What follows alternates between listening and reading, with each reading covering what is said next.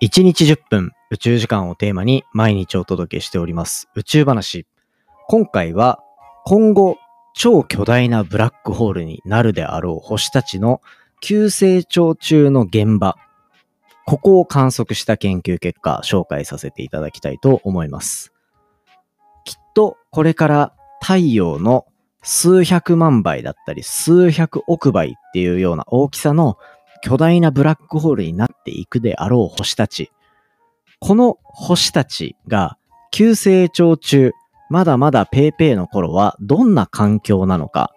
そんな昔の高校球児を見るような目だったりとか、高校サッカーを見るような目だったりとか、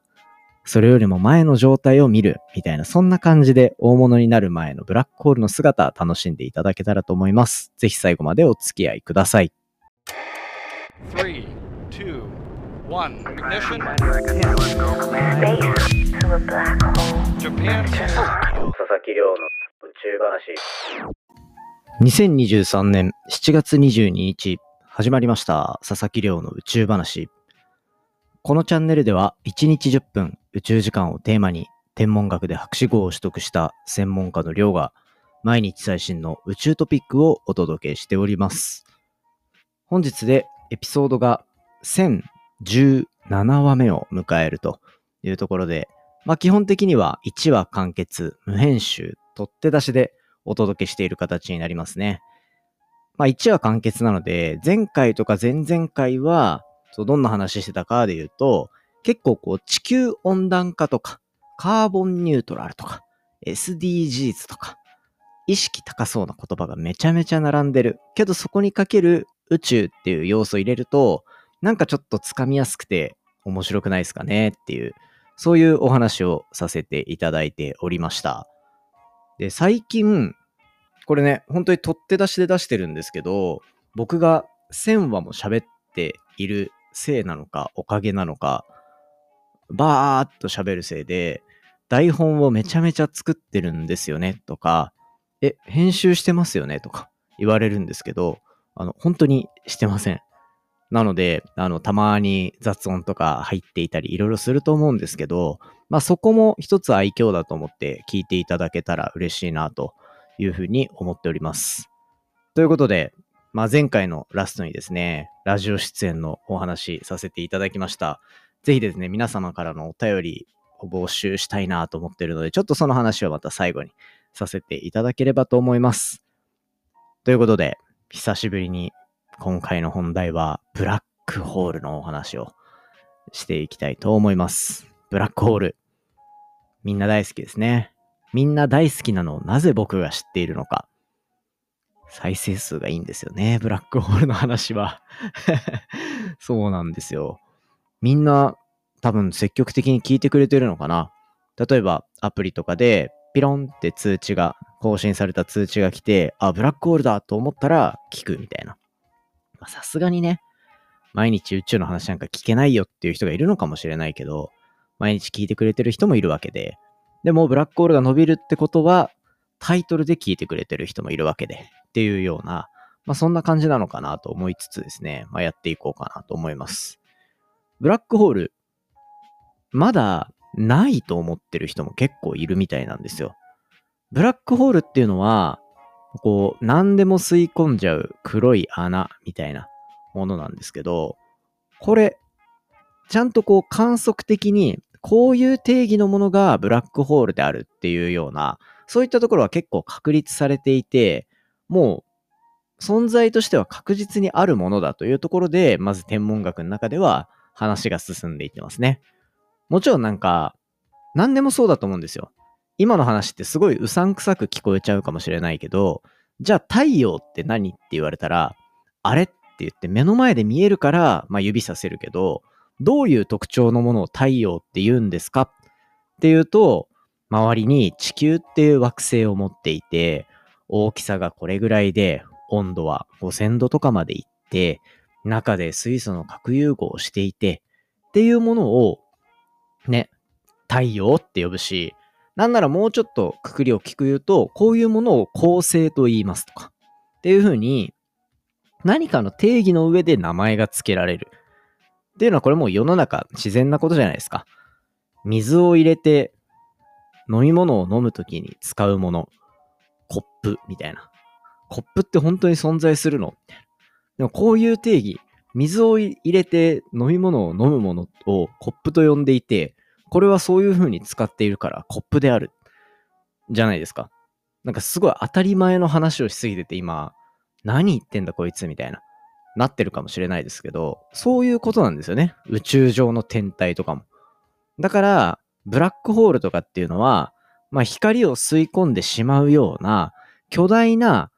重力を持っている天体のこと。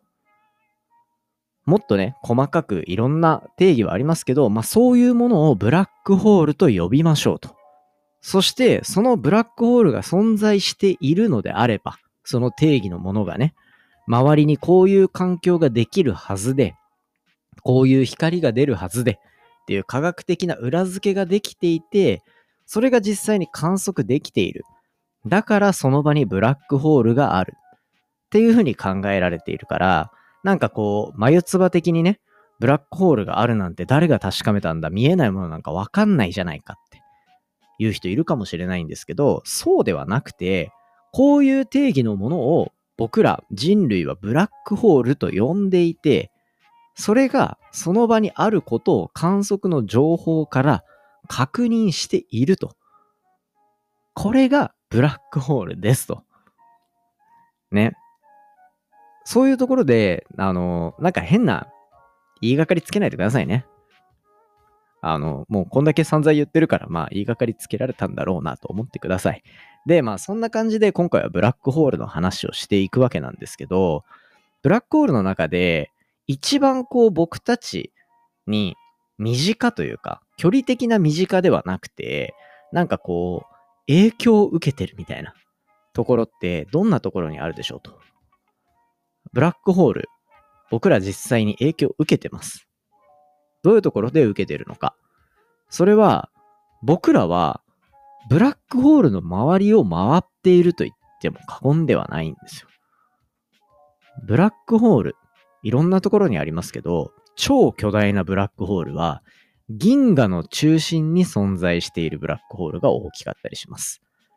で、僕たちが住んでいるこの地球っていうのは、太陽の周りを回っていて、じゃあ太陽は一体どこにいるのかっていうと、天の川銀河と呼ばれる銀河の中に存在している。そして、この天の川銀河の中心、銀河っていう星をたくさん集めていて、星が周りをこう回っているあの渦巻きの中心には巨大なブラックホールがあるんですね。そのブラックホール、これ、イテザ A スターって呼んだりするんですけど、この天体を、の大きさ、これ太陽の400万倍って言われます。太陽の400万倍。すごい数字ですよね。太陽1個でもこんなに僕たちは影響を受けてるのに、太陽の400万倍の重さのあるブラックホールが天の川銀河の中心にあって、だから夏の夜空、今まさに夏じゃないですか。2023年の今日は7月22日なので、天の川、綺麗なとこ行ったら見えますよね。あれを見た中心には、ブラックホールがあるんですよ。ブラックホールがある。それをその周りに囲んでいる星たちをまるで帯状に見ているのが、僕たちが夏の夜空で見られる天の川、天の川っていうものなんですね。天の川銀河の中でどういうところにいるかっていう話で言うと、僕たちは天の川銀河の結構端の方にいるんですよ。ね、あの、中心が都会だとしたら、僕たちも結構な田舎に住んでいるみたいな。だから、なんかややこしいな。ややこしいですね、これは。田舎に住んでると天の川見えやすいとか、そもそも天の川銀河の中の僕たちは田舎に住んでるとか、ちょっとわけわかんない話になりそうなので、今の話はちょっと一旦置いておいて、天の川銀河の中の結構端っこの方にいると。で、地球っていうのは、こう、回りながら、太陽の周り回りながらぐるぐる回ってるわけですね。そうすると、夏に見える夜空と、冬に見える夜空っていうのは違うから、冬にはオリオン座とかが見えたり、夏には夏の大三角が見えたりすると。で、その中で天の川っていうのは夏の星っていうイメージですよね。星たち。で、なんであれ帯に見えるかっていうと、天の川銀河の中心の方向がまさに夏の夜空として見えているから、銀河ってこう円盤状になってるじゃないですか。その円盤を縁の方から中心の方を見ると、その細かい星でできたこの円盤ってめちゃめちゃ綺麗な一本の線、川みたいに見えるんですよね。で、一方で冬の夜空っていうのは天の川の外側を見ている、天の川銀河の外側を見ているから、まあ言っちゃえば広大な宇宙側を見てるわけですよ。そうすると、やっぱ筋で見える天の川っていうのは弱くなって、冬の夜空に天の川が見えないというところになっている。まあこういうバランスで夏と冬の星座の違いとかが出てくると。だこれ、置き換えると、これね、七夕の時にその話すればよかったなと思ったんだけど、天の川銀河見えるですよね。天の川銀河は、その銀河の中心方向を見て筋に見えていると。じゃあ、織姫と彦星は、その天の川を挟んで、王星を重ねるというか、合うわけじゃないですか。だ実際どことどこにいるのかっていう話になると、もう銀河のその厚み分離れてるんですよね。めちゃめちゃ遠いんですよ。ね。悲しい距離感ですよね。2年前ぐらい、1年前かな ?1 年前か2年前の七夕の時に、私、あの、一応、天文学で博士号まで取ってますから、星のこう距離感とかの計算がある程度できるわけですね。そうすると何ができるかっていうと、天の川銀河を、天の川というか、織姫と彦星に対応する星たちの実際の距離みたいなのを、ね、手元のノートで計算して、ロマンをぶち壊して、批判を食らったり、食らってなかったり。まあ、ポッドキャストがそんなに注目されてないから、そんなに批判は食らわないんですけど、あの、ロマンをね、潰すというような、まあ、そういう取り組みをしたこともあります。そんな野暮なことは今回言いません。ただまあ、とにかく今回話したいのは、その中心にブラックホールがあって、僕たちはそのブラックホールの周りを回っているよというような、そういう話なんですよね。で、そんな中で、その天の川銀河の中心にあるブラックホールって、地球じゃないや、太陽の400万倍もあるんですよ。ね、400万倍。なんなら何百億倍とかっていうような巨大なブラックホールを持っている点、巨大なブラックホールも存在してたりするんですよ。で、じゃあ、そういう巨大なブラックホールに